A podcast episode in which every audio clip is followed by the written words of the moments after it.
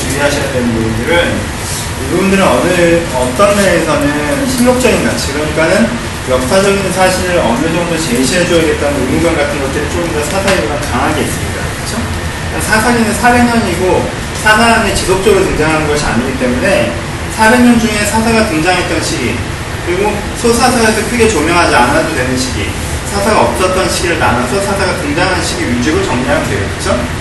왕조로 이게 바뀌면 사실 어떤 왕을 특정히 무시하기 어려운 부분들이 있습니다. 그렇죠? 어떤 악한 왕 세 명은 얘기할 가치가 없어서 얘네들을 빼요. 그러면은 읽는 느낌에서 이제 점핑되는 부분들이 생긴단 말이에요. 그래서 왕조적이기 때문에 이 왕이 문제였다면 문제가 뭐였는지 그리고 좋았다면 어떤 부분이 좋았는지를 설명하고 넘어가는 부분들이 있습니다. 그러니까는 사사기보다 내가 전에 얘기했던 것처럼 글로서의 가치는 좀 더 떨어지는 부분이 있죠. 그렇죠? 실록적인 가치가 좀 들어가기 때문에 이거 자체로서의 문장적 완결성이나 구조적 통일성을 주기 어려운 부분들이 생긴다는 겁니다. 근데 그게 제일 심하게 드러나는 부분이 이제 열왕기예요. 왜냐하면 열왕기 같은 경우에는 남왕조랑 북왕조를 한꺼번에 다루고 있고 그렇죠? 그러면서 또 그 실력적인 가치를 가장 많이 주기 때문에 열왕기가 약간 가장 그렇고요.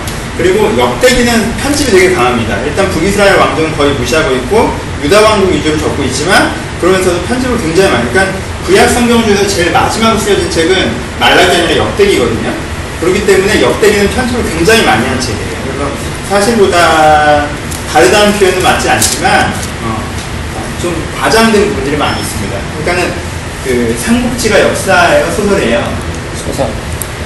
소설인데 역사적 배경을 갖고 있죠, 그렇죠? 그러니까 적벽대전이 역사적으로 있었습니다. 근데 적벽대전이 역사적으로 있었지만 그 적벽대전이 어떤 일이 있었는지 삼국지를 보고 아는 건 약간 어리석은 짓이에요, 그렇죠? 진짜 제갈공명이 그랬고 백만 대군이 불타고 이런 건 아니잖아요. 그렇다고 그런 적벽대전이 없었냐? 그건 아니란 말이야. 조조가 패한 것도 많고. 그 역대가 약간 그런 식이에요. 강원도만한 땅인데요. 여러분 중국에서 전쟁해서 백만 대군이에요, 그때가. 그러니까 중국에 어, 이나 조조가 군대를 다 몰고 오나라를 먹으려고 쳐들어가야 대륙의 3분의 1을 잡고 있는 나라가 남쪽으로 쳐들어가서 모을 수 있는 숫자가 100만 대군이에요.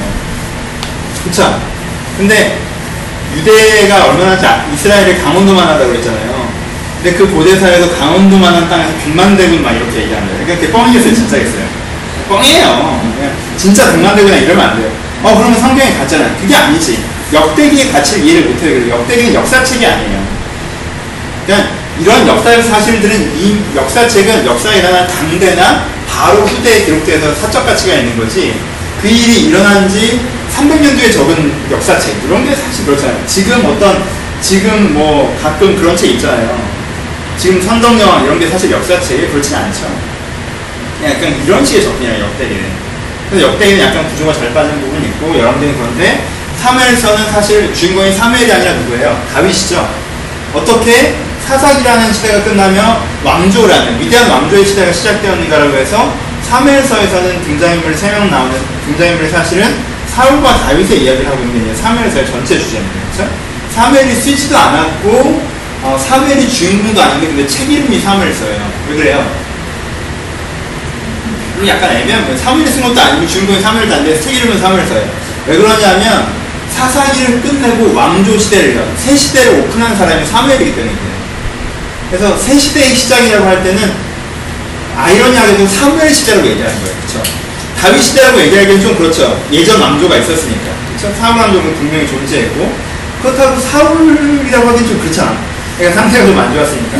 그래서 한 시대를 마무리하고 새 시대를 연사름으로써 사무엘을 책정합니다. 그래서 사무엘서라고 적혀져 있습니다. 그러니까 이 뜻은 어, 사실은 사무엘이라는 사무엘서라는 다른 뭐 요나서라면 요나를 다루고 그러잖아요. 그런 식의 개몽이 루키라는 그래도 루시 많이 나오고 이런 개념이 있지만 그것보다는 어, 사사기가 끝난 새로운 왕조 시대라는 그 시대적 특징의 이름을 이제 사무엘을 갖는 경우 이제 책이 구성되어 있는 거죠. 사무엘서, 열왕기서, 역대서 이제 이 긴 역사서의 과정을 해나갈 텐데 역사서에서 여러분들이 그림을 제대로 그리셔야 되는 건 뭐냐면 역사서는 연습 문제라고 말씀드린 적이 있어요. 연습, 연습 문제라는 뜻이 뭐예요? 이론은 이미 다 설명을 했죠. 이론은 모세오경에 설명을 했어요. 근데 어떻게 믿는 게 이 이론대로 이 이론이 어떻게 되는지 이제 설명을 하는 거죠. 여러분 옛날에 정석 같은 거 풀어보면 공식은 외부에서 암기해서 공식 그대로 갖다 대면 풀리는 문제는 풀렸는데 이 문제가 이 공식이야? 이렇게 가끔 있잖아요. 그렇죠? 나도 이제는 앞장 연수 문제는 풀리는데 뒷장 넘어가면 왜 이 문제가 이 공식의 문제라고 화제가 이해가 안 나면 수업을 정말 때문에 그런 경우가 많았거든요. 약간 그런 식으로 되는 부분들이 생기는 거예요. 이 상황에서 이 사람이 이렇게 하는 게 잘못된 거야, 잘 된 거야? 이 원리대로 한 거야, 안 한 거야? 이 원리대로 했는데 왜 이렇게 된 거야? 이 원리대로 안 했으면 왜 저렇게 된 거야? 그것들을 case by case로 보여주는 게 역사서라는 거예요. 그래서 역사서는 전체 구조를 보는 것보다 캐릭터를 보는 게 굉장히 중요합니다. 그 구조도 봐야 되지만 구조가 좋은 주제와 함께 그 각각의 인물이 어떤 인물인가를 좀 조명해서 보는 게 굉장히 중요합니다. 오늘은 본격적으로 사울과 다윗이 등장하는 사무엘서의 본론 부분에 들어가게 된 서론 부분이죠. 새로운 시대가 시작된 서론 부분.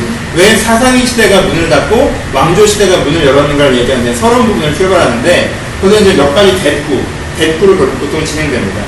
맨 먼저 대꾸가 되는 두 사람은 한나와 엘리의 대꾸입니다.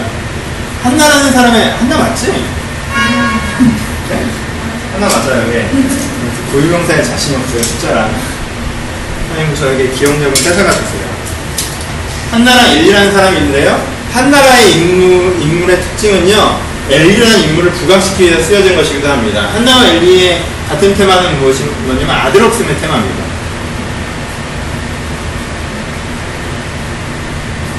엘리가 아들이 있었어요? 없었어요?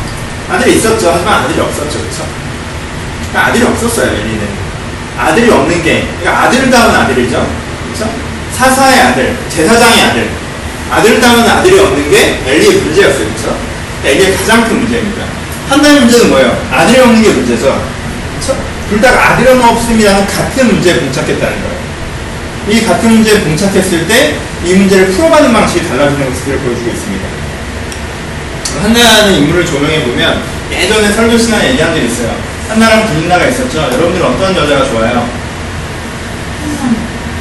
그렇죠. 남편이 나를 사랑하지도 않아요. 근데 애만 드립다 놨어요. 남편은 나한테 가끔 와서 애만 낳게 하고 맨날 저기가 있어요. 그리고 난 애까지 있는데 저쪽에 갑자기 갑니다. 나는 절반 주면 애들이랑 나눠 먹어야 돼요. 남편은 저희 가서 뭐라고 해요? 나는 애를 낳았는데 내 남편은 저기 가서 저집애 노릇을 하고 있어요. 내가 열 아들보다 낫지 않냐. 이러고 있단 말이야. 그러니까 군인나가 어떻겠어요? 여러분 무슨 인생을 살고 싶어요? 군인나 인생을 살고 싶어요? 한나 인생을 살고 싶어요? 네? 이렇게 그래도 난 애가 있지. 그래서 이렇게 살고 싶어요? 아니면은 막 한나는 내가 보기에는 군인나가 되게 한나를 격분시켰다고 했는데 여러분 한나는 아홉 개 갖고 있고 군인나는 하나 갖고 있어요. 그쵸? 군인나가 그 가부장적 사회에서 한나한테 막 들이댈 수 없었을 거예요. 근데 약간 그런 깐죽거렸겠죠. 뭐예요? 하여간 애 아버지만 죽어봐라라는 거죠, 사실. 그럼 상속은 누가 받아? 내 아들이 받잖아. 그러니까 한나는 무조건 남편보다 일찍 죽어야 되는 거 아니에요. 그거 하나에 딱. 그러니까 뭐예요? 미래죠, 미래. 몇십 년 뒤에 내 남편 죽으면 그때 보자. 근데 군인 나니까 그 전에 죽으면 이제는 눈물을, 눈을 못 감으시겠지. 그걸 보고 죽어야 돼. 남편은 오래 사시면 큰일 나는 거죠. 그거 외에는 뭐가 이렇게 얘기할 게 없어요. 근데 한나는 물론 그 당시에 아이를 문하는 게 굉장히 큰 죄악시되고 문제시되긴 했지만 그 죄악시되고 문제시하는 거에 대한 문제시할 수 있는 가장 큰 당사자가 남편인데 그 남편, 당사자인 남편이 한나를 더 아꼈기 때문에 한나는 크게 문제가 없었습니다, 사실. 문제인지 알겠어요? 대충 알겠죠? 여러분들이 무슨 사고방식에 근데 여러분, 그러니까 여러분들은 그러면 그런 상황에서는 별로 아들을 달라고 기도하지 않을 거죠, 왠지. 애가 꼭 중요해? 약간 이런, 입양할까? 약간 이런 마인드. 그렇죠. 물론 이게 단순한 아들 문제는 아니지만, 한나가 되게 돋보이는 건 그만큼 여러분들이 굉장히 로맨티스적 사고 방식, 로맨스에 대한 굉장히 편중성의 시대에 살아간다는 뜻이기도 해요. 남자가 여자, 부부가 해서 서로 사랑하는 게 굉장히 중요하고 행복의 근간가치 이게 너무 큰 거예요. 그래서 그걸 있으면 굉장히 많은 거 갖고 있다는 생각이 있으니까 이 스토리에 그렇게 크게 동감이 안 되는 부분들이 생기는 거예요. 성경의 스토리의 흐름과 내 흐름이 좀 다를 땐 내 이름이 약간 문제라는 걸 의식할 필요는 있어요. 하여튼 뭐, 한나는 아들이 없었습니다. 엘리도 마찬가지예요, 그쵸? 엘리도 아들 둘이, 아들 둘이 없죠. 하지만은 껍데기는 있잖아요, 그쵸? 그리고 얘가 대제, 제사장이라고 돌아다니고 있어요. 나도 제사장이고. 평생을 이스라엘 지도자로 살았고. 누가 하나 나한테 뭐라고 할 사람 없고. 그쵸? 존경받는 사람이고. 그것도 멍청한 사람도 아니에요. 보면은 신앙적인 권위와 지혜와 능력이 있는 사람이죠. 그렇죠? 자기 괜찮단 말이에요. 근데 뭐 하나가 문제예요. 아들 둘 놈의 자식들이 아들이 아닌 게 문제예요, 이게. 그쵸? 뭔지 알겠어요? 한나와 엘리, 한나 부인 얘기, 뭐 군인나 얘기, 남편이 사랑했던 얘기 굉장히 뭐 굳이 왜 하냐면요. 한나가 엘리와 마찬가지예요. 엘리와 한나는요. 아들 문제 빼고는 큰 문제가 없었던 사람이고 아들 문제를 그냥 아 그래 라고 넘어가면 괜찮게 살 수 있었던 사람이라는 기본 설정입니다. 그렇죠? 근데 아들 문제가 생겼을 때 한나는 어떻게 반응하죠? 첫 번째 간구하고요. 그 나중에 이제 고백하는 부분들이 있습니다. 그렇죠? 첫 번째 뭐예요? 겁나 기도하죠. 막. 아, 아들 있어야 된다고 막, 나 어떻게 할 거냐고 막, 엄청 기도합니다. 그래서, 어떻게 해요? 하나님께서 약속을 받고 아들을 얻죠. 그 다음에 한나가 무슨 기도를 해요? 왕의 기도를 합니다. 하나님께서는 세우기도 하시고, 태하기도 하시고, 하나님은 주권자시고, 하나님이 왕 중의 왕이시고, 이 기도를 해요. 이 한나의 노래가 나옵니다. 여러분이 한나의 노래가 대단한 이유가 뭐냐면요. 이게 이제 고백이죠. 하나님 어떤 분이냐는 고백의 부분이 나오는데, 한나의 고백이 되게 대단한 이유는 전체 그림 보고 약간 디테일을 나중에 들어갑시다. 한나의 고백이 대단한 이유는요. 이런 고백이 성경 전체에 정통성이 있어요. 맨 처음에 이 고백의 노래를 하는 사람이 누구예요? 모세의 부입니다. 그렇죠? 미리암의 노래가 먼저 나와요. 하나님은 세우시기도 하시고 패하기도 하시고. 이 노래 하는 사람이 미리암이. 그 다음에 누가 하냐면요. 이 노래 하는 사람이 모세예요. 그렇죠? 모세가 마지막에 이 노래를 합니다. 모세의 노래가 나옵니다. 그리고 그 다음에 나오는 게 여사사 드보라예요. 그렇죠? 드보라의 노래가 나와요. 그리고 한나의 노래가 나오고 그리고 다윗의 노래가 나옵니다. 성경에서 같은 내용의 시, 이게 내용이 같거든요. 내용, 왕의 시라고 부르는데 하나님의 왕 주권을 인정하는 시 노래가 이제 다섯 번이 나오는데 이 나오는 사람들 수준이 보이죠? 생뚱맞게 한나가 낀 거예요. 그렇죠? 생뚱맞게 한나가 낀 거예요. 원래 이 위치에 누가 있었어야 되는 위치인 것 같아요. 이 고백이 누가 해야 되는 고백이었어요. 원래는 엘리가면서 나와야 됐어요, 고백이. 근데 엘리 내 거죠? 괜찮아요. 와, 미안해. 엘리 가문에 나왔어야 되는 고백인데 넘어가는 거죠. 봐요. 엘리 가문에는 그럼 뭐가 나와요? 아들이 없는데 엘리는요. 엘리의 죄악을 되게 극단적으로 보여줍니다. 그렇죠? 아들이 없는데 엘리는 뭐 하지 않아요? 아들이 없는 문제에서 엘리는 심각하게 고민하지 않습니다. 그래서 첫 번째 저주가 나오죠. 그렇죠? 사무엘의 저주 이전에요. 하나님의 사람이 나타나서 엘리를 저주합니다. 엘리를 저주하는 이유를 딱 하나 얘기해요. 뭐예요? 너는 하나님보다 아들을 귀히 여겼다라고. 엘리가 자기 두 아들이 그러고 다니는지 몰랐어요? 알았죠? 어느 정도, 어느 정도 문제가 심각했어요? 성전에서 수종되는 여자를 건드렸어요. 성전에서 수종되는 여자면 레위인이에요. 그쵸? 넓게 보면 친척이었을 거란 말이에요. 그쵸? 레위인들은 다 친척이잖아. 근데 그걸 대제사장이 건드렸어요. 그럼 이게 어느 정도 일인 것 같아요? 돌 맞아 죽어야 되는. 엘리기에 들어갔다는 건 엘리만 알았을까? 아니죠. 보편적으로 알고 있었다는 일이었던 한 번의 실수였을까? 반복적인 사건인 것처럼 성경은 묘사합니다. 그렇죠? 근데 그 여자 문제, 그 제사 문제는 제사 문제지만 제사 문제, 여자 문제에서 문제가 심각했어요. 근데 엘리는 거기서 뭐라고 했습니까? 엘리의 얘기를 기억해 볼 필요가 있습니다. 그 문제에서 아들 없음을 간구해야 되는 이 시점에 엘리가 아들한테 뭐냐, 뭐라고 하냐면 야 사람이랑 원수가 되면 누군가 기도 하나님께 좀 도와달라고 기도라도 할 수 있지만 하나님과 원수가 되면 누가 널 도와주겠냐라고 얘기합니다. 이게 엘리의 조언이에요. 아들에 대한. 그러지 말라라고 합니다. 내용을 잘 보세요. 언뜻 되게 지혜로워 보이는 얘기예요. 그렇죠? 사람과 분쟁이 나면 하나님께 도와달라고 얘기할 수 있겠지만 하나님과 네가 분쟁을 일으키면 누가 도와달라고 하나 누가 어떻게 해결하냐 이걸 이런 식으로 얘기해요. 보세요. 여기서 이 말이 맞아 보이는데 굉장히 틀린 말이에요. 액센트가 어디가 있어요? 엘리는요, 정확하게 자기 아들들 입장에서 얘기해요.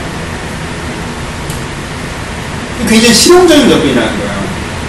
네가 하나님께 범죄하고도 살아남겠느냐? 대사장, 대, 제사장 입장에서 네가 하나님께 범죄하고도 살아남겠느냐?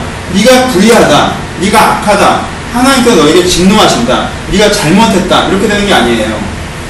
사람으로 바꿔보자 네가 잘 안 되면 야 내가 지금 장관이니까 네가 웬만한 애들이랑 쌈박질 나면 내가 그걸 해결을 해줄 수가 있어 근데 네가 대통령 아들이랑 붙으면 그건 나도 해결이 안 돼 엘리가 이 얘기를 하는 거예요, 지금. 아들의 행동에 대해서 범죄함에 선하다, 악하다로 판단하는 게 아니라 그런 식으로 하면 네 인생이 힘들어질 수 있어라고 얘기하는 거예요. 하나님이 널 치실 거야. 그렇게 되면. 그럼 진짜 힘들어져. 약간 이런 식의 접근이에요. 발상 자체가요, 엘리는요, 아들을 정말 아낍니다. 어느 정도로? 세상의 중심의 아들입니다. 엘리의 문제예요. 아들이 있으나 아들이 없죠. 아들이 없는데 아들을 달라고 강구하지 않습니다. 그게 어떻게 돼요? 저주를 자청하죠. 첫 번째 저주에서 하나님의 사람이 나타나 엘리를 저주했을 때 엘리가 반응하지 않는 모습이 나옵니다. 엘리 답변이 안 나옵니다. 한 번 더 저주하시죠. 그렇죠? 한 번 더 저주하세요. 사무엘 입을 통해서 엘리 집안이 얼마나 비참하게 박살날지에 대해서 얘기하십니다. 그런데 엘리가 거기 어떻게 거기서 또 뭐라고 대답해요? 하나님은 선하시니 그 선하신 대로 하실 것이다. 줄랑 죽여야 이런 식으로.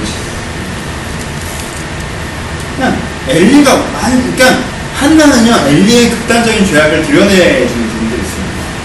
엘리 캐릭터를 조금 이따 더 자세히 보겠지만 하여튼 여기서의 두 번의 저주 하나님은 봐요. 하나님이 저주할 때는요 진짜 저주하는 거예요 겁주는 거예요? 겁주는 거예요. 요나가 니누에로 가서 뭐라고 그랬어요? 이성이 멸망할 거라고 그랬어요. 그쵸? 근데 니누의 왕이나 니누의 백성들이 그 소식을 듣고 회개하죠. 그럼 하나님이 니누를 살려주시죠. 요나는 갈 때부터 뭘 알아요 하나님의 그 패턴을 알아요. 하나님 겁나 욕할 때는 이게 어쩌자는 거예요. 진짜 죽여버리려면요 그냥 죽여버립니다. 소돔과 고마처럼 이 새끼들 안 되겠네? 생각하지. 하나님이 걷다 대고 막 이렇게 내가 너를 죽여버릴 거고 이 아들들이 동시에 죽을 거고 이 자녀들은 어떻게 될 거고 네가 나한테 범죄하였고 내가 이것을 참을 수가 없고 너는 나보다 아들을 더 중히 여기고 네가 불의하고 내가 너네 집 문을 못 닫을 것 같냐 난 닫을 수 있다 내가 아론에게 저항 어, 그걸 내가 옮길 거다 완전 길어요 그 두번 어쩌자는 거예요 하라는 거예요 하라는 거예요 하나님이 왕이라고 고백하라는 거예요. 진짜 참아대를 달라고 강구하라는 거예요. 근데 엘리가 끄떡 당합니다. 왜? 아들 없으면 자기 인생에 큰 문제가 아니에요. 얘기가 어떻게 흘러가냐면 네, 캐릭터를 좀 살펴봐요. 하나 더. 어, 여기서 이제 포인트가 어디 있냐면 사실 한나의 아들 없음과 엘리의 아들 없음의 문제라고 얘기했지만요. 여기는 누구의 아들 없음 문제예요? 하나님의 아들 없음의 문제예요. 지금 누가 아들이 없어요? 하나님의 아들이 없어요. 이스라엘의 아들인데 아들이 아니에요, 지금. 그렇죠? 백성인데 백성이 아니란 말이에요. 아브라함 같은 애 하나가 없어요. 그때 딱 하나였는데 민족으로 만들어놨는데 하나도 안 남았어요. 아무도 안 믿어. 엘리도 안 믿고 엘리 아들도 아니고 다 지금 못해요. 누가 아들이 없어요? 하나님의 아들이 없어요. 근데 엘리는 하나님의 아들 없으면 자기에게 문제가 되면 문제가 안 돼요. 근데요, 한나의 포인트는 뭐냐면요. 내가 문제가 생겨서 하나님 아들 없어 정말 인데 아들 줘야 아들 줘야 아들 줘야 나 아들 낳다 이게 아니에요. 한나가 아들을 얻게 된 결정적인 계기가 뭡니까? 한나는 하나님의 아들 없으면 인식해요. 다른 표현으로는요. 내 아들을 하나님께 드립니다. 한나가 하나님의 아들 없으면 문제를 해결해 주는 자가 되는 거예요. 고백으로. 한나는요. 여러분 한나는 하나님 우리 쇼를 봅시다. 하나님도 아들이 없으시죠? 근데 저는요 분인나가 아들 없다고 자꾸 놀려서 열받거든요. 그러면요, 애는 하나님이 가지시고 아들 없다는 여자라는 소리는 듣기 싫으니까 이제 아들 있는 여자가 되는 명분은 저한테 주세요. 이거 입싸움 하는 거예요? 아니에요. 그게 아니에요. 한나는 그럼 명분 싸움하는 여자가 아니에요. 자기 아들 없음을 위해서 기도하다가 하나님의 아들 없음에 부딪히고 내게 아들을 주시면 이것이 하나님의 아들이냐고 고백해요. 그리고 아들이 나니까 진짜 하나님께 바쳐버립니다. 여러분 상상해봐요. 얼마나 어려웠을지. 엘리, 혼야, 드나스, 수준, 대충 이스라엘 민족들이 다 알았겠죠. 여기, 여기 완전 복마전이에요 지금 여기 실로가 실로가 아니에요. 근데 거기다가 자기 아들을 수종되는 다로 바치는 거예요. 여러분 이 한나는요 지금 레위지파가 아니에요. 걷다가 바치면요 제사장 대제사장은 무슨 못 됩니다. 걷다 바치면요 거기서 애가 영적 지도자가 되는 게 아니에요. 신학적으로 되는 게 아니에요. 아무것도 아닐지라도 주를 위해 일하는 자가 되기를 바란다고 넣는 거예요. 그리고 그 깐난 그 어린애가 거기서 크는 거예요. 사무엘이 나중에 잘 나가서 잘 나간 거지 처음에 늘 땐 그게 아니잖아요. 그지 같은 지도자 밑에 있는데 수종되는 자는 없단 말이에요. 하나님께 바칩니다. 엄청난 결단이죠. 어미가 그럴 수 있어요. 애가 없다가 하나 나왔는데 그렇죠? 그러니까 하나님의 아들 없으면 부딪히고 하나님께 자기 아들을 드립니다. 그러니까 하나님께서 고마워서 애를 한 셋 더 주죠. 그렇죠? 아, 가서 숫자 약해요. 네. 알아들으세요. 애들을 좀몇명더 주죠. 그렇죠? 이렇게 돼요. 하나님의 아들 없음에 문제가 있을 때 하나님의 아들 없음에 문제가 있을 때 문제가 있는데 문제가 없다 하면서 저주를 자청할 것입니다. 그러면 하나님의 아들 없으면 문제, 나의 아들 없으면 문제. 우리의 아들 없으면 문제가 문제인 것을 알고 몸부림치며 간구할 것입니다. 그리고 그 간구하는 자에게 뭐가 나타나요? 시대가 주어집니다.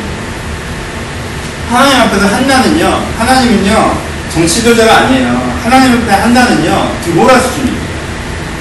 엘리도 영적 지도자들도 다 타락한 이 시대, 그 시대에 하나님의, 하나님의 비유를 유일하게 갖고 있는 사람이 누구예요? 한나예요. 그러니까 한나는 드보라 수준이에요.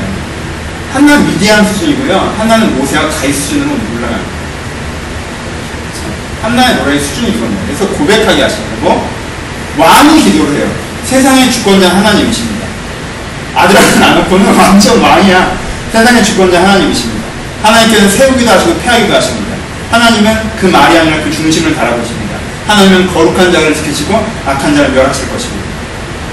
이 자기 소견에 옳은 대로 돌아가는 시대에서 제사장들도 하나님을 존중하지 않는 시대에서 하나님은 여전히 여기에 현존하신다를 고백하는 기도로 한나가 나갑니다. 고백.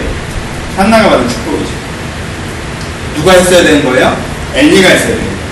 그래서 역전의 하나님의 개념이 나옵니다. 3회에서 전체를 끌고 가는 게 역전의 하나님 개념인데 이 반전의 묘인데요.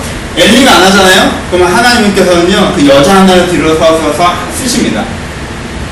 레위 지파가 그 따위로 하잖아요? 그럼 레위도 아니었던 사무엘을 들어 쓰셔라도 쓰세요. 성막에서 제사가 안 들어지잖아요? 안 들어지잖아요? 그러면 허 벌파, 벌파인 미스바 광야에서라도 예배를 드리게 하세요. 사울이 저딴 식으로 하잖아요? 그럼 다윗을 세우십니다. 하나님 역전을 안 해요. 실패하지 않아요. 종교가 실패하고 사람이 실패해도 하나님은 실패하지 않으신다. 라는 선포가 담겨 있습니다. 처음부터. 이게 3일서 전체 테마입니다. 역전을 안 합니다. 그래서 엘리가 했어야에서 마땅한 그 간구와 고백 그것을 안 하자 하나님께서 한나를 세우시사 그 간구와 고백을 세우시고 그 간구와 고백을 세우시는 것을 통해서 새 시대를 세우시죠. 그래서 그 간구로 사무엘을 얻게 하시고 그 사무엘을 지도자로 삼으십니다. 이게 한나와 엘리스토의 대꾸입니다. 그러니까 시대적으로 보면요 죽을 때까지 엘리는 대단한 사람이고 한나는 그냥 초라한 여자였어요. 하지만요 하나님이 보시기에 이 시대는 엘리의 시대가 아니라 한나의 시대입니다. 그런 여자예요. 수준이. 그렇죠. 엘리는 어떤 애예요? 엘리는 비둔한. 그냥 비둔하다는 의미를 여러분 정확하게 이해하셔야 돼요. 모세를 표현할 때 죽기 전까지 눈에 총기가 사라지지 않았고 건강했다고 했어요. 그렇죠? 그래서 죽기 전까지 빠릿빠릿했어요. 그건 그냥 단 육체적인 표현이 아니라 영적인 표현이에요. 총기가 사라지지 않다는 그 명철함을 상징하고요. 그의 그 육체가 쇠하지 않다는 그 힘의 영향력을 상징합니다. 근데 엘리는 어때요? 비둔했어요. 눈에 총기가 사라졌고 비둔해. 비둔해졌다는 게 뭐예요? 비둔한, 비둔하다는 뜻이 뭐예요? 잘 안 움직여진다는 거예요. 없어도 되는 게 덕지덕지 붙어서요. 이게 안 움직여지는 게 비둔한 거예요. 엘리는요, 여러분 이걸, 이걸 이해하세요? 엘리는요, 영적인 권자였어요. 엘리의 캐릭터 독특한 게 뭐냐면, 엘리의 신앙을 갖고 하나님을 문제시하지 않으셨다는 거예요. 엘리가 한나한테 뭐라고 하죠? 선언하죠? 하나님께 네 기도를 응답하실 것이다. 했더니 한나가 아멘하고 갑니다. 그러니까 이 위대한 사역의 중간고리 역할을 누가 해요? 엘리가 합니다. 그렇죠? 그리고 사무엘이 와서 그럴 때 하, 엘리가 뭐라고 얘기해요? 하나님께서 널 부르신다는 거예요. 이 사람은 대단한 사람이에요. 그렇죠? 영안이 있는 사람이에요. 영안이 있는 사람이고요. 그리고 영적 권위가 있는 사람이에요. 영적 분별력과 영적 권위가 있는 사람입니다. 그리고 그가 아셨던 지식이라고 하는 것들이 지식이라고 하는 것들이 하나님께 문제가 있다는 지적이 없습니다. 기준은 잡혀 있어요. 그렇죠? 근데 뭐가 덕지덕지 붙었어요? 아들에 대한 사랑, 뭐 이런 게 덕지덕지 붙었죠. 문제의식 없음. 이 정도면 됐지. 덕지덕지 붙어 있어요. 그러니까 어때요? 신앙적인 문제가 있는 걸 알아도 안 움직여집니다. 그럼 거 죄예요. 엘리 캐릭터를 잘 이해하셔야 돼요. 왜 사- 역사서가 써있냐면 이런 것 때문에 그래요. 모세오경만 읽어놓으면요 엘리가 선언이라고 오해하기 쉽습니다. 말 몇 번 해보고 그렇죠? 그래서 사사기가 쓰여져 있는. 아니 그 이 역사서가 쓰여져 있는 거예요. 엘리는 나쁜 애예요. 여러분들이 영적 갱신이 없는 이유 중에 하나가 뭡니까? 몰라서 그럽니까? 알죠? 내 영적 문제가 뭔지 하나님한테 뭘 지적하시는지 근데 어때요? 안 움직이죠? 안 움직여지죠? 왜? 덕지덕지 붙는 게 많아서죠. 엘리는 아들에 대한 사랑이었지만 난 편하는 게 좋은 거. 어느 정도는 돼야 되는 거. 뭐가 붙어 있어요. 중심에 척추가 없는 건 아니에요. 뭘 알아요. 영적 불면력도 있고 권위도 있어요. 하지만 붙어 있는 거예요. 딱 안 움직여져요. 비둔한 게 죄인 거예요.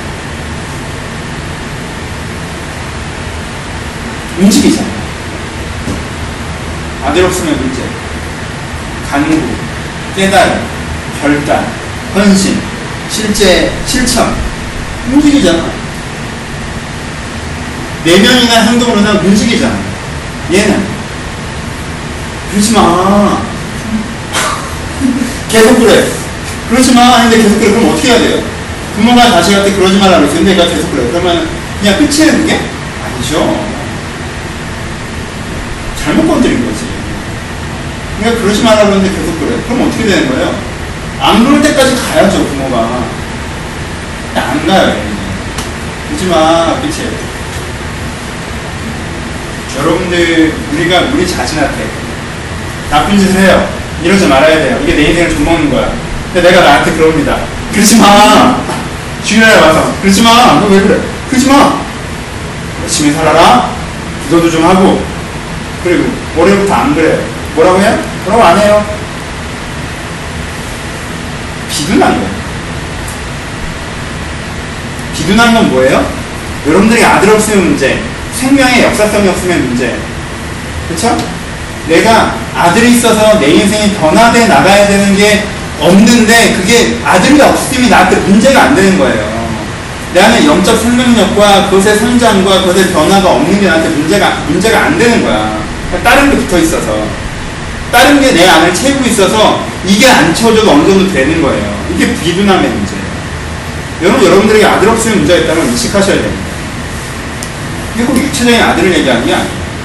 내 안에 생명의 가능성, 생명의 소상, 내 안에 그런 영적인 흐름들이 없는 거에 대해서 내가 심각한 문제의식을 가져야 돼요. 그리고 하나님이 그걸 채우실 수 있다는 믿음, 하나의 믿음을 가져야 되는 거고, 그걸 통해서 내 안에 하나님께서 아들 주심을 경험하고, 그것을 주님께 드리는 과정을 통해서 내 인생 가운데 하나님께서 이미 살아계시고 일하시는 자유고백이 있어야 된다. 여러분, 영적으로 시대가 어- 어둡다고 얘기하지 마십시오. 영적인 것은 기본적으로 다 개인적인 문제예요. 그렇죠? 기본적으로 다 개인적인 문제예요. 한나는 그 시대에 좋은 영적 지도자가 있어 이런 영적 각성을 합니까? 아니에요. 그렇죠? 자, 이 한나와 엘리의 대비를 여러분들 잘 이해하셔야 됩니다. 어렵지 않죠? 그렇죠? 여러분 엘리가 되지 말고 한나가 되십시오. 하나님의 아들 없음에 내 아들 없음에 하나님과 나에게 아들 없음에 문제에 같이 올 수 있는 그런 사람, 그런 움직이는 사람이 돼요. 그렇죠? 이거 굉장히 중요합니다. 은혜롭죠? 이게 은혜로운 거예요. 남기 잘하셨어요. 한나와 엘리. 옛날에 엘리 설교 되게 한 적이 있는데, 엘리 설교 옛날에 뭐 예전에 했었나? 언제 한번 최근에 했던 것 같기도 하고.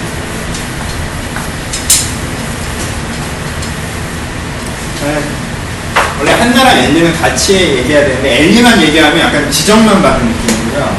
한나를 얘기해야 대안이 되는 느낌이 있어요. 옛날에 제가 엘리 설교했을 때는 되게 약간 공격적인 설교라고 끝났던 것 같은데, 한나 설교가 저는 별로 없었던 것 같은데, 같이 보시는 게 제일 중요해요.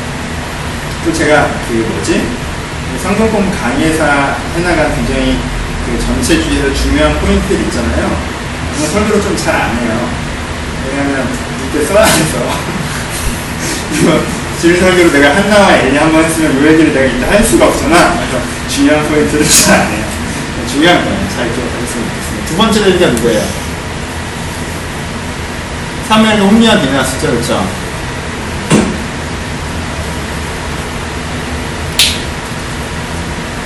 3회는 홈리한 비즈니스가 나오는데 그렇죠? 홈리한 비즈니스 3회 이게 이제 굉장히 대표적인 건데 대표적인 케이스로 대립되는데 여기 서면서도 가장 큰 대비 패턴 중에 하나인데 네? 대비 패턴 중에 하나인 게 뭐냐면 첫 번째는 어, 예배와 삶에 대해서 예배와 전쟁의 테마가 이어진 거였죠. 혼자 비냐스의 첫 뭐에 대해서 다루죠? 예배 몰락을 다루죠, 그렇죠? 훈련 비냐스의 첫 번째 문제는 예배가 몰락했다는 거. 그래서 두 번째 문제 전쟁, 삶의 몰락, 전쟁으로 표현되죠. 삶의 몰락이 이어진 3회의 첫 번째 등장은요, 그 말 떨어지지 않았다라고 얘기하긴 하지만 그것보다 더 전체적으로 딱 3회의 사건에 등장한 건 뭐예요? 미스바 집회입니다. 그렇죠? 미스바 집회. 미스바 금식성회. 옛날에 많이 했죠? 미스바 집회. 예배 회복 운동이 일어납니다. 그렇죠? 3회를 일어나는 건 예배 회복을 하고 두 번째 그래서 에베네스를 승리죠. 승리. 그래서 삶의 대칭, 삶의 승리. 주어진 부분이 있습니다. 대비되죠? 홈리아 비누아스가 예배가 몰락해서 삶이 몰락하는데 사무, 사무엘이 나타나서 예배를 회복시키고 삶을 회복시키죠. 이런 식으로 해서 역전을 하나님의 개념이 다시 등장합니다. 그렇죠? 예배에 몰락을 해서 삶이 몰락하지만 하나님은 거기서 다시 예배를 일으키시고 삶을 일으키십니다. 몰락한 예배와 회복된 예배의 패턴들 여러분들이 이해하셔야 되고 이게 성경의 가장 요, 요 사무엘 그 사사기에서 역사 왕조기로 넘어가는 특징 중에 하나인데 어, 좀 이따 그냥 연결해서 얘기해 보죠. 오리지널 예배는 아까 오늘 에스겔에서 좀 얘기했었지만 이스라엘 백성한테 오리지널 예배는 어떤 예배예요? 성막 예배죠, 그렇죠? 예배를 드리면 옛날 여러분 이 성막의 가치를 레위기에서 굉장히 공부를 하셨는데 성막의 가치라는 걸 기억하시죠, 그렇죠? 굉장히 깊은 가치라는 게 성막 예배예요. 하나님이 하나님의 신과 세상이 어떤 것이고 이스라엘 민족이 어떤 것이 기본적인 상징성을 다 담아낸 거예요, 그렇죠? 그래서 성막의 입구에서부터 실 하나에서부터 제사에서부터 거기 들어가는 이제는 떡과 표대와 향, 향과 그 안에 이제 지성소에서 임한 인재 턱까지 해서 굉장히 하나님의 고백적인 부분들이 다 잘 된 겁니다. 그렇죠? 근데 그 당시 어떻게 됐죠? 그것들이 어떻게 했어요? 그, 그 틀이 바뀌었나요? 아니, 그 틀은 그대로 남아있죠? 그 틀에 그 레위인이 그 제사를 드리고 있습니다. 근데 문제는 뭐예요? 뭐가 사라졌다는 거예요? 고백이 사라졌다는 거죠. 그러니까 여기서도 거대한 예배의 몰락에 대해서 얘기하고 있죠. 형식은 다 그대로 남아있고 그 형식이 권위까지 갖고 있는데 그 의미가 지금 다 사라져버린 거예요. 레위인이 여전히 아무도 뭐라고 할 수가 없어요. 레위인이. 홍리와 비나스를 누구도 뭐라고 할 수가 없어요. 레위인이. 제사장입니다. 절대 권위가 남아있어요. 하지만 뭐였어요? 고백적 가치가 사라졌죠. 이제 몰락합니다. 그래서 하나님께서 그 예배가 불가능하게 만들어버리시죠. 왜? 이 예배의 핵심은 뭐예요? 하나님께 여기 임재하신다는 상징물인 언약계가 있어야 예배가 가능해지는 거예요. 근데 언약계가 빠져버리죠. 그러니까 이 언약계가 다윗 때까지 회복을 못 시키게 하십니다. 그렇죠? 다윗 때까지 거의 다시 못 돌아가요. 블레셋 갔다가 언약계는 금방 돌아왔는데 걷다 못 집어넣습니다. 그렇죠? 그러니까 이 예배가 불가능해져요. 이 예배가 불가능해져서야 사람들이 머리 인식하죠. 그게 통째로 무너지니까 그때야 가치 인식을 하죠. 예배가 우리 가운데 어떤 것이었는데 나 그걸 뒤늦게 깨닫는 거죠. 그렇죠? 근데 아이러니죠. 예배가 우리 가운데 어떤 것이었는데 그게 사라진 것에 대한 비통함을 갖고 함께 모여 기도했더니 그게 참된 예배 형태였다. 그러니까 하나님께서는요 급진적이십니다. 아까도 봤죠? 하나님은요 의미가 상실되는 것 같으면 형식 같은 건 쉽게 날려버리세요. 아, 유다라는 나라? 그게 뭐가 중요해? 유다가 나라가 지향했던 하나님의 나라의 가치가 중요하지. 그럼 유다라는 나라는 날려버려요. 그리고 바벨론 식민 통치 하에 있는 유다 분과 총독이 통치하는 유다 영역, 유다 지역에서 하나님의 가치가 조성되고 오히려 그게 더 가치 있다는 거예요, 하나님. 그렇죠? 성막 다 있고, 지성소 다 있고, 뭐 고백이 없는데 뭐해? 그럼 하나님 날려버려요, 이거. 그리고 뭐예요? 미스마에서 통해하는 기도를 오히려 그 의미 가치를 회복시켰어. 역전의 기도. 왕도 마찬가지죠. 하나님께서 추구하는 제도는 뭐예요? 사사제도가 하나님께서 추구하는 가장 이상적인 제도예요. 하나님이 가장 잘 드러나게 만드는 제도는 사사제도예요. 근데 사사제도로 해서 안 돼요. 왕, 왕이란 제도가 오히려 더 불안정한 제도입니다. 하나님 입장에서. 근데 이 제도를 바꾸는 것은 그렇게 크게 중요하지 않아요. 그렇죠? 의미 가치가 생겨나는 것에 더 추구하시는 분들이 있어요. 하여튼 무너지고 삶이 무너지는데 홈리아비나스의 특징은 뭐예요?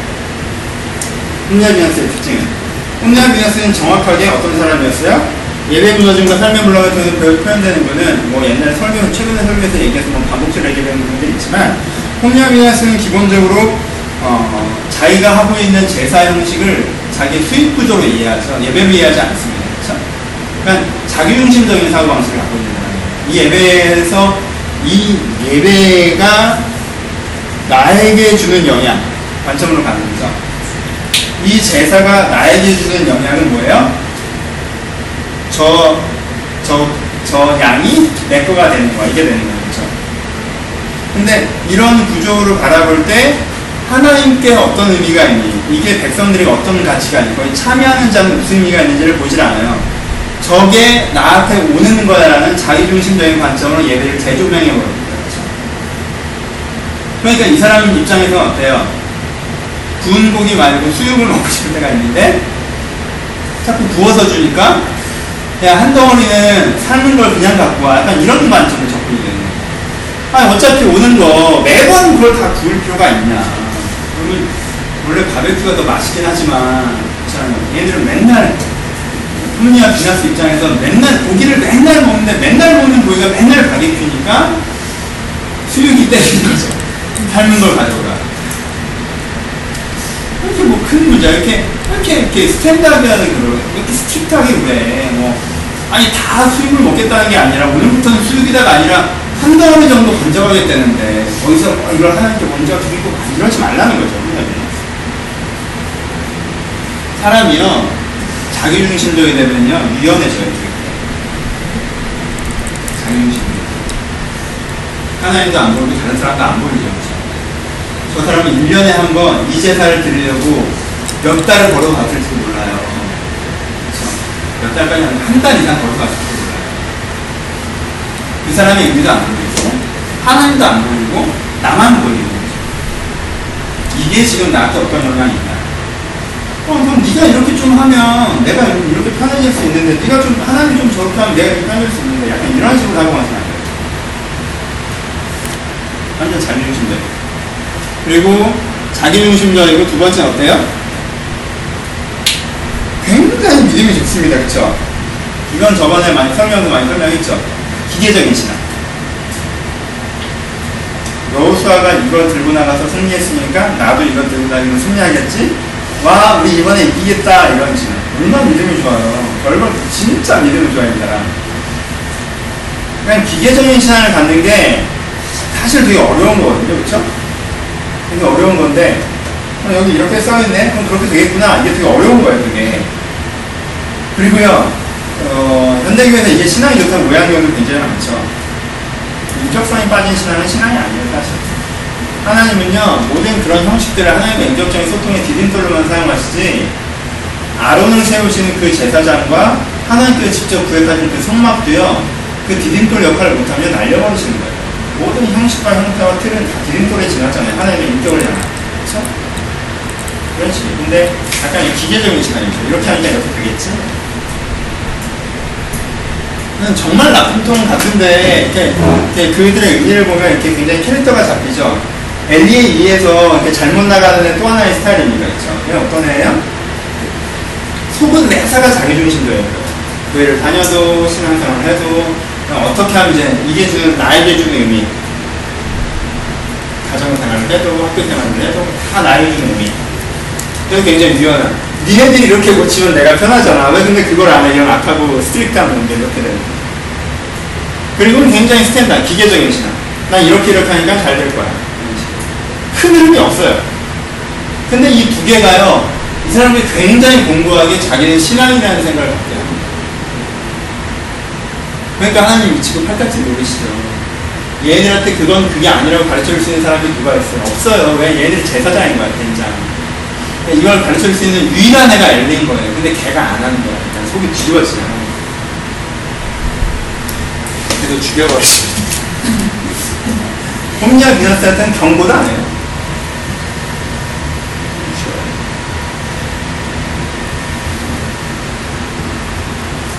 잘하셔야 돼요.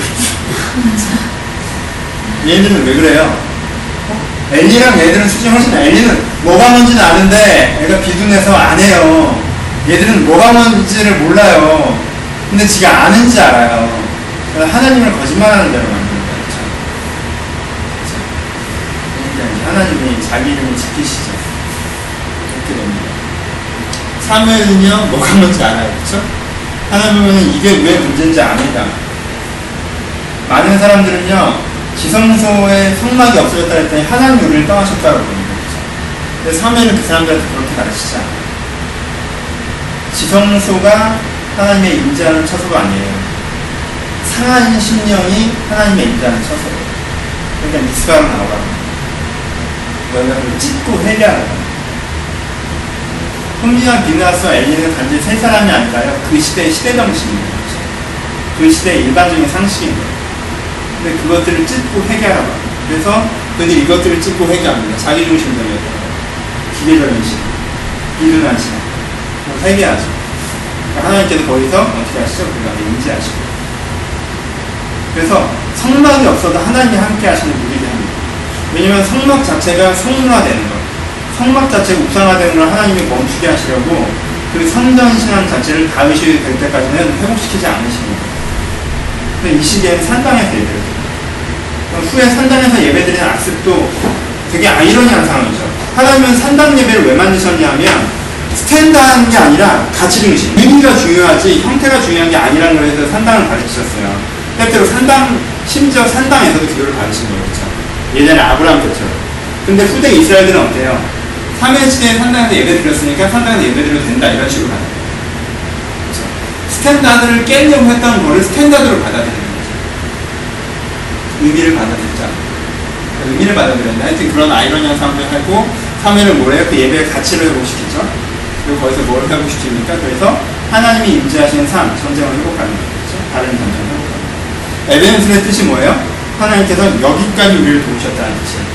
그러니까 이 전쟁의 지도자가 뭐라는 거예요? 하나님이라는 거예요. 정확하게 위대한 사사 개념이죠. 하나님이 우리 왕 되셔서 하나님이 우리 전투 되셔서 하나님이 우리의 전쟁을 이끄시고 하나님께 여기까지만 싸우라고 하면 욕심 부리지 않고 거기서 멈추는 거예요. 그래서 전쟁의 승리까지 그래 사무엘과 훈미와 비나스를 데리고 가죠. 제가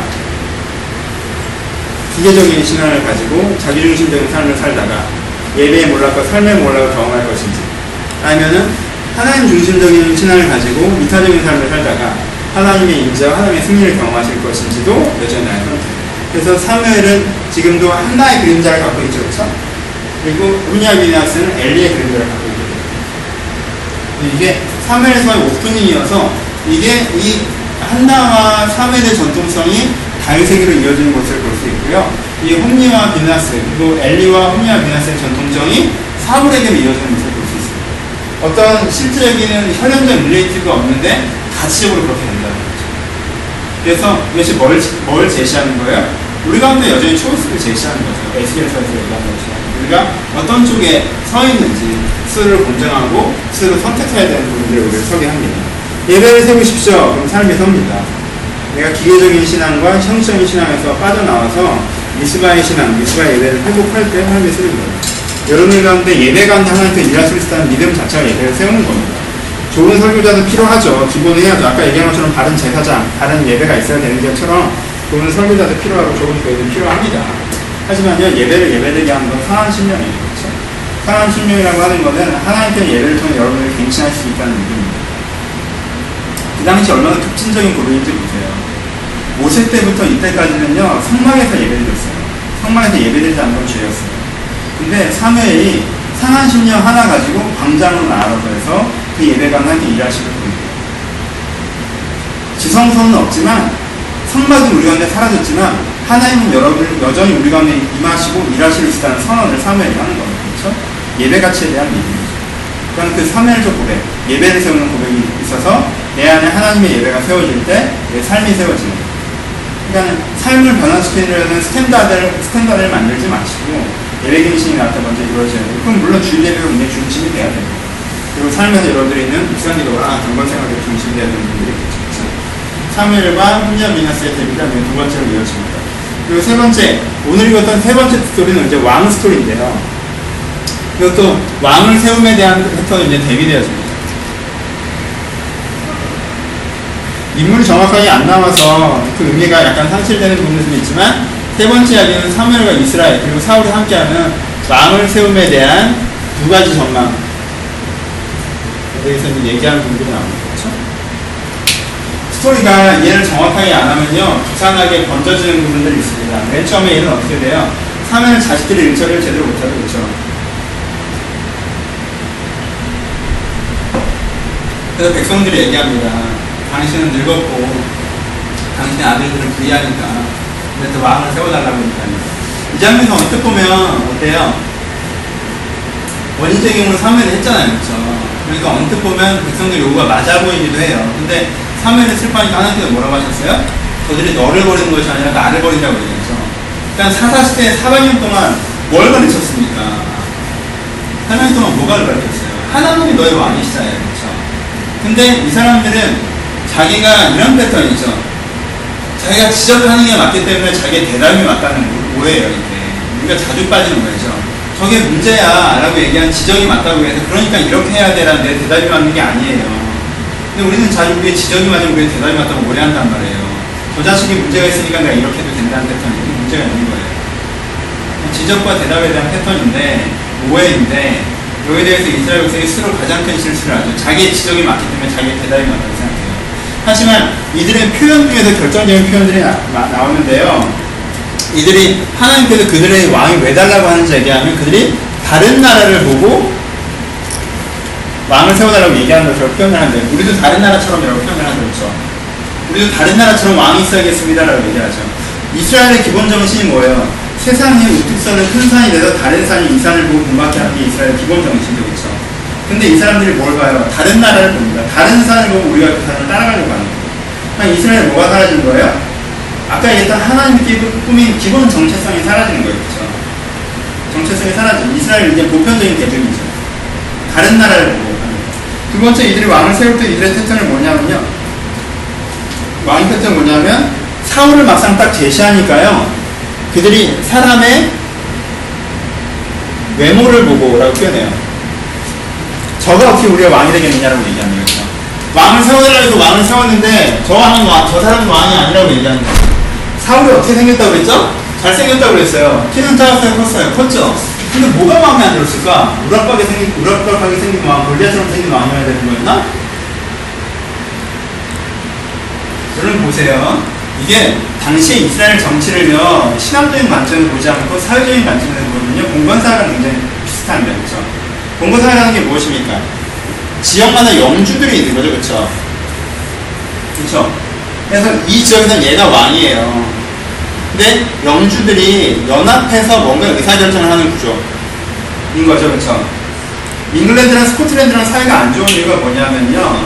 잉글랜드에서는 금방 통합 국가가 됐습니다. 그렇죠? 전체 왕이 등장했어요. 근데 스코틀랜드는 굉장히 오랜 기간 동안 이런 상태였어요. 공권제도에서 이 통합왕, 그래서 이것을 완전히 통합하는 전체 지도자가 안 생기는 거예요. 그런지 알겠죠? 그냥 이스라엘이 비슷한 상황으로 지들이 인식한 거예요. 다른 나라는 이렇다가 통합해서 있어서 자꾸 쳐들어오는데 우리도 이런 상태니까 여기서 왕을 만들자라고 했으면 얘들 생각에는 누가 왕이 돼야 된다고 생각했을까요? 이 영주 중에 제일 끝발리는 애가 돼야죠. 그럼 그 당시 최대 계파가 누굽니까? 에브라임이에요. 에브라임이 장자지파예요. 장자지파의 대표가 있었습니다. 그렇죠? 그러니까 이렇게 왕으로 하자라고 했을 때 사람들이 10중 8구 생각하는 건 에브라임 라인이죠. 근데 에브라임 라인과 함께 그 당시에 대표적인 지파가 누가 였어요? 유다 지파였습니다. 숫자로 보나 영토로 보나 유다가 되게 대빵 먹었던 시대예요. 그렇죠? 근데 에브라임은 주로 뭘 어떤 계통이에요? 요셉 지파를 통해서 요셉 지파로 여러 지파, 나중에 부기사령과 남유다로 갈리는 게 전체적인 지도자 역할도 있는 거예요. 그렇죠? 그 당시에 에브라임이 주류로 열 지파를 두루 섭렵했다면 유다는 에브라임에 끼지 않는 자기 자부심으로 베냐민을 끼고 있었어요. 이런 시에는 레위는 약간 더 유다 쪽이고 그러니까 영적 정통성은 유다 쪽이 갖고 있고 그리고 어, 우리가 이스라엘의 자손이다라고 하는 야곱의 아들들이라고 하는 가족적 정통성으로서는 그 에브라임이 갖고 있는 거죠. 루벤 맨날 날아갔습니다. 그러니까 사람들 생각에는 우리가 왕국이 되자라고 했을 때 사람들 생각은 딱 뭐예요? 유다냐 에브라임이냐예요. 사람들 생각에. NC소프트 맞나? 야구단이 하나 또 생겨요. 야구 잘 모르시나? 그럼 사람들은 지금부터 원래 NC소프트 했을 때 로이스터 볼 거라고 생각하고 있어요. 왜? 우리나라에서 대표적으로 이제 게 이제 로이스터였습니다. 근데 김경문 감독이 그만두셨네? 그럼 김경문 감독이 오시나 그랬어요. 근데 이번에 김인식 감독 그만두셨어요. 그럼 김인식 감독 오시나 이랬어요. 삼성열 감독이. 그러니까 누가 오냐 여기 있어요. 넷, 넷 중에 사실은. 여기서 완전 어떤 지방에 있는 상류대학교 무슨 조선대학교 대학 야구단을 지도했던 감독이 감독으로 가봐요. 그럼 사람들 이게 뭐야 이렇게 되는 거죠. 아니겠죠? 그러니까 사람들 머릿속에서 뭐야? 에브라임이나 유다나예요. 그러니까 사람들, 그 사람은 외모를 봤다는 건 어디 베냐민이 여기를 키냐는 거지. 사사기에서 봤던 것처럼 베냐민은요, 그 시대 이후로 지파에 못 꼈습니다. 쪽수가 일단 안 되는 거예요. 그렇잖아. 다른 사람들 몇만 명, 몇십만 명 할 때 300명으로 쪼그라들었다가 다시 아들들을 낳으면서 늘어났기 때문에 이미 숫자가 비교가 안 됐어요. 베냐민이 유다랑 그래서 붙여서 얘기했지 베냐민을 따로 얘기 안 했단 말이에요. 그리고 역사적으로 되게 꼴통짓을 한번 했잖아요. 베냐민 이스라엘 전쟁이 한 번 있었단 말이에요. 진짜 꼴통. 베냐민 하면 꼴통. 그때 도망가서 살아난 300명 자손들 이거란 말이에요. 근데 그 지파의 아들인 사울이. 이건 얼굴을 뽑는 게 아닌 거예요. 그건 아니지라는 생각이 들죠. 왕을 세우면서 역전의 하나님. 왕을 세우려는 기본적인 입장은 뭐예요? 시대 정신을 봤기 때문에 요즘 사람들의 생각에 그 왕을 판단하는 방식도 어때요? 현상적인 접근이죠, 그렇죠? 누가 왕이 될 만한 가장 인간적인 시각으로 왕을 세우려는 거죠. 근데 하나님 어떻게 왕을 세우십니까? 하나님 왕을 세우는 게 첫 번째, 하나님을 인정하는 왕. 다른 나라 왕 같은 절대 지도자가 아니에요. 하나님이 세우시는 왕이 주는 거예요. 아, 사사기, 사사제도가 싫어? 그렇게 왕이 없으면 불안해? 아무도 없으면 불안해? 내가 있는 불안해? 눈에 보이는 게 있어야겠어? 그러면은 한 명을 세워줄게. 나를 인정하는 왕을 세워서 내가 너희와 항상 함께함의 증거가 되게 한다. 이렇게 가신 거예요. 그렇죠? 역전의 방식이죠. 사람들은 인간적인 이유로 왕정을 요구했으나 하나님은 하나님의 방법으로 그 제도도 사용하시겠다는 거예요. 그럼 막 교회 정치에서 여러 가지 얘기할 때가 있어요. 뭐 캐톨릭적인 제도가 맞냐, 가누교적인 감독 제도가 맞냐, 장로교적인 제도가 맞냐, 장로 뭐 권사 이런 게 있어야 되냐 이런저런 얘기해요. 뭐 다 틀린 얘기예요. 세계적으로 권사가 있는 나라는 우리나라밖에 없습니다. 그렇죠? 권찰 있는 나라는 우리나라밖에 없어요. 이건 권찰 잘안 되지만. 그리고요, 집사라고 하면 원래 안수집사입니다. 일반 집사는 서류 집사는 집사 개념 기본적으로 아니에요. 나오는 집사는 안수집사예요. 그렇죠? 여자도 장로가 되던가 못 되던가지 권사가 없어요. 근데 뭐 어떻게 했어요? 대량 생산하려고 하니까 서류 집사제도 만들었죠. 서류 집사도 못 되는 사람은 권찰을 줬단 말이에요. 그렇죠? 그리고 그 다음에 어떻게 했어요? 여자분들은 올라가신 데가 없으니까 이제는 권사를 만든 거란 말이에요. 잘못 안 되니까. 이렇게 설명할 수 있어요. 그럼 이 제도가 잘못됐어요? 아니에요. 그런 제도도요, 신실한 사람들이 신실한 마음대로 하면요, 얼마든지 하나님의 놀랍게 사용할 수도 있습니다. 제도가 중요한 게 거예요. 왕정은 나쁜 제도예요. 하지만 하나님은 괜찮아. 얘들이 굳이 그 제도가 좋아? 나를 버리는 의미를 담고 있는 제도지만 얘들이 굳이 그 제도가 좋아? 난 그 제도를 통해서도 놀랍게 역사할 수 있다. 제도 싸움이 아니에요.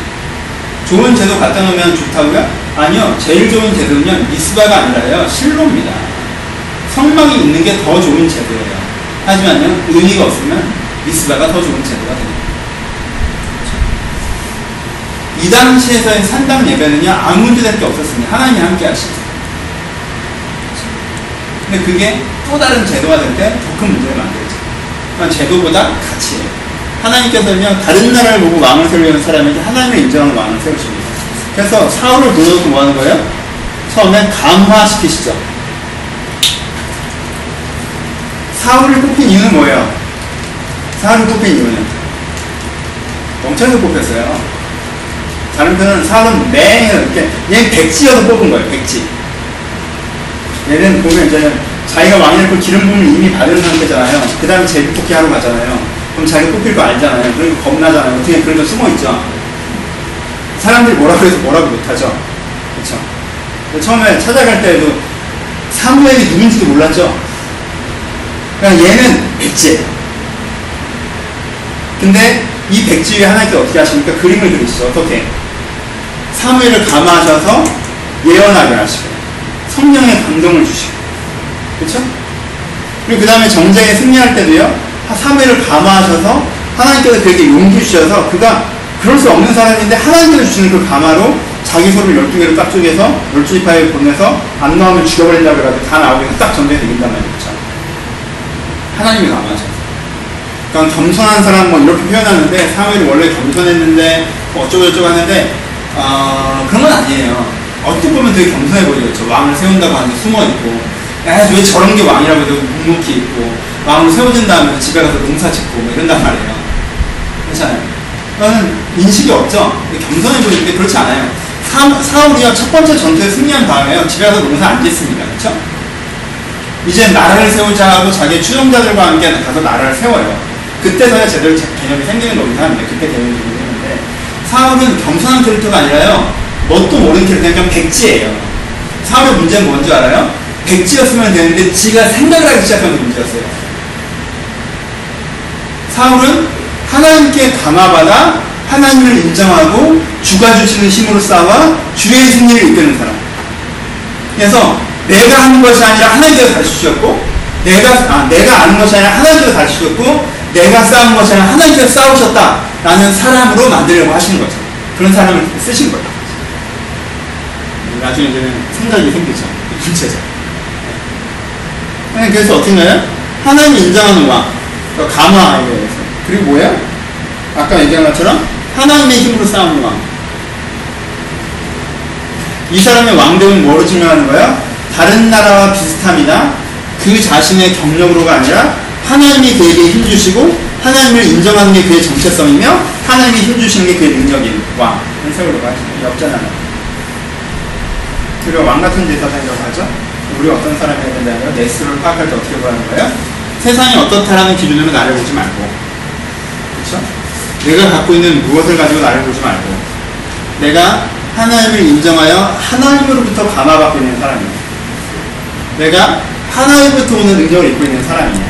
이건 나를 보라는 거죠. 여기서 댓글형의 형태가 나타나.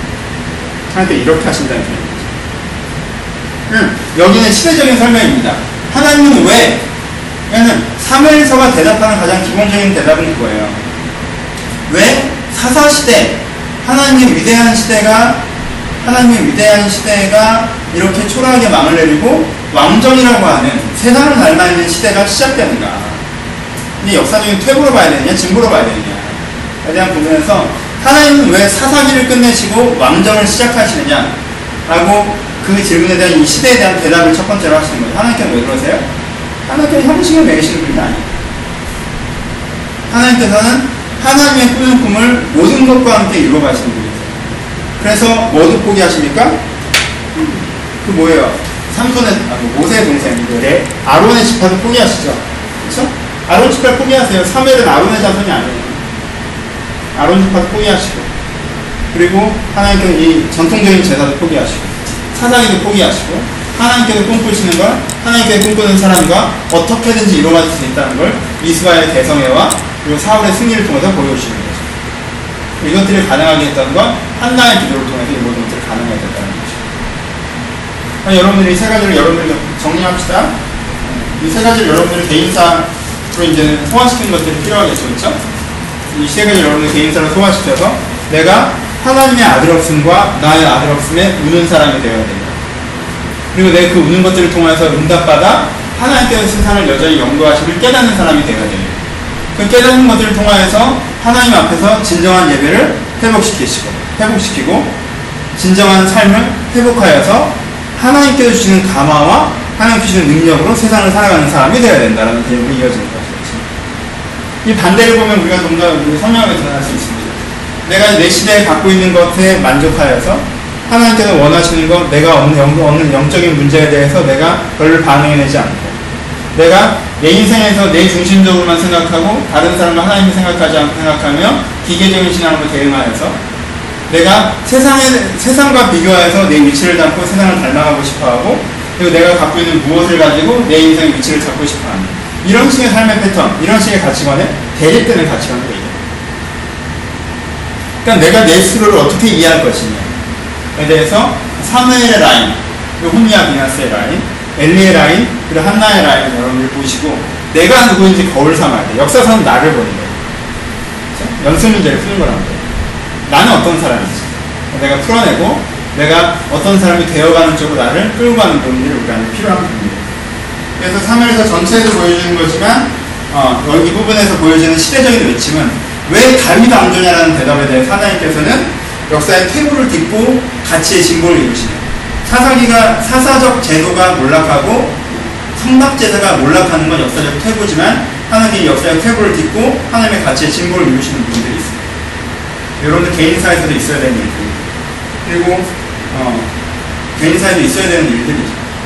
여러분들이 받는 신앙적인 거나 환경적인 들이 잘 안 되는 것들이 하나님의 뜻은 아니에요, 보통. 그렇죠? 하나님 여러분들이 잘 살아내길 원하십니다. 예배로선 개인이건 가정이건. 하지만요, 역사의 퇴보를 통해서 가치의 진보가 있으니까면 하나님 역사의 퇴보를 각오하시고 그렇게 가치의 진보를 하셔야 돼요. 또는 아까 보신 것처럼 역전의 하나님. 여러분, 역전의 하나님의 개념이 오늘, 오늘의 테마가 되는데요. 에스겔에서 보이신 것이 역전의 하나님 아닙니까? 여러분, 역전이 가능한 걸 보십시오. 지구 있다. 이 사사기 후반부대와 사실은 같은 패턴이에요. 다윗 왕조의 위대한 시대가 몰락했던 천년의 몰락이라면 여기는 어때요? 지금 400년의 몰락을 얘기하고. 사사의 위대한 도전이 지금 실패하는 장면을 얘기하고 있어요. 하지만요, 하나님께서 여전히 꿈꾸시고 다윗의 시대를 일으켜 내세요. 하나님 역전을 하나님이십니다. 엘리가 하나님을 거부해도 하나님께서 한나로 역전을 시키십니다. 혼리한 디나스가 그따위로 해도 하나님께서는 사무엘로 역전을 하십니다. 대중들이 그런 식으로 해도요, 하나님은요, 사울의 역전을 꾀하시는 거예요. 사울이 아니었다면요, 에브라임이나 유다가 왕이 됐을 것입니다. 그리고 철저하게 정치 논리로 흘러갔겠죠. 하지만 하나님께는 그것들을 깨뜨리시죠. 역전 하나님을 신뢰해야 돼. 내 인생의 역전을 신뢰해야 돼. 내가 이렇게 해와서 내 상황이 이렇고, 내 감정이 이렇고, 내 수준이 이렇고, 그러면 안 되고, 내 인생에 내가 어떻게까지 될 수 있는지, 내 상황이 어떻게 될 수 있는지, 내 시대가 어떻게까지 될 수 있는지에 대한 역전을 신뢰하는 신앙이 우리가 필요합니다. 그렇죠? 하나님께서는요, 항상 스스로 왕대심을 증명하십니다. 종교의 실패가 신의 실패가 아닙니다. 그렇죠? 뭐에서 우리가 설명하지 않는 사건인데 뭐에서 보이세요? 블레셋으로 가는 성막 언약계를 통해서 보여주시죠. 언약계 스스로 아무도 그 언약계를 인정하지 않아도 그 블레셋 사람들은 전리품 취급하고 이스라엘 사람들은 부적 취급을 했지만요. 언약계 하나가 이 언약계 스스로 하나님의 하나님 되심을 증명해냅니다. 그리고요 아무도 하나님을 인정하지 않을 때 하나님께서는 소환가지를 통해서 하나님의 하나님 되심을 인정받으십니다. 종교의 실패가 하나님의 실패가 아니다. 이 도도한 역사 속에서 이 한나의 고백에 연결되는 거죠. 한나가 고백하는 것처럼 너희들이 나를 인정하고 인정하지 않는다고 해서 신이 없어지거나 사라지는 게 아니에요. 그렇죠? 하나님은 항상 그 위에 계셔서 통치자 위에 통치자 우리자 우리들에게 계시고 그 하나님의 절대권을 인정하는 것, 크신 하나님을 보는 것, 스스로 계신 하나님을 보는 것. 그게 뭐예요? 역전의 하나님을 믿을 수 있는 근간이 되고요. 여전히 진보하시는 하나님의 역사의 태우를 통해서 진보하신 하나님의 진보를 신뢰할 수 있는 근간이 됩니다. 하나님을 믿는 것, 왕중의 마시 하나님을 믿는 것. 이것들이 우리 가운데 또 하나의 주제로 어, 우리 가운데 나타났습니다. 그래서 우리 가운데 필요한 게 뭐예요? 그래서 우리 가운데 필요한 게 예배 회복을 통한 삶의 회복입니다. 내가 집중해야 되는 것이 미스바가 먼저 회복돼야 되는 거예요. 어설픈 삶의 도전들도 필요하지만 여러분들 삶에서 미스바를 먼저 회복하는 게 필요한 거예요. 여러분들이 이제까지 이러지 않았다면 내가 블레셋 같았고 내가 홈리아 비나스 같았고 내가 엘리 같았다면 괜찮습니다. 우리 가운데 필요한 건 미스바. 네, 미스바를 통해서 역전의 하나님을 경험하면서 에베네스를 하나님을 경험해 나가는 그것들이 나한테 일어날 때 내가 우물한 시대 그 어두운 시대의 마지막 사람으로 서 있는 것이 아니라 새 시대의 첫 번째 사람으로 설 수가 있는 거예요. 여러분 우리가 사사기를 공부해 왔는데 사사기의 결론이 우리 개인사의 결론이 아니잖아요. 그렇죠? 사사기의 결론은요 새 시대의 시작입니다. 그게 어두운 시대의 마지막 사람이 아니라 새 시대의 첫 사람이라고 내 자신을 인식하시고 내가 내가 시작할 수 있는 그런 개념을 사용해요. 그런 말씀 주겠습니다. 질문. 자, 오케이.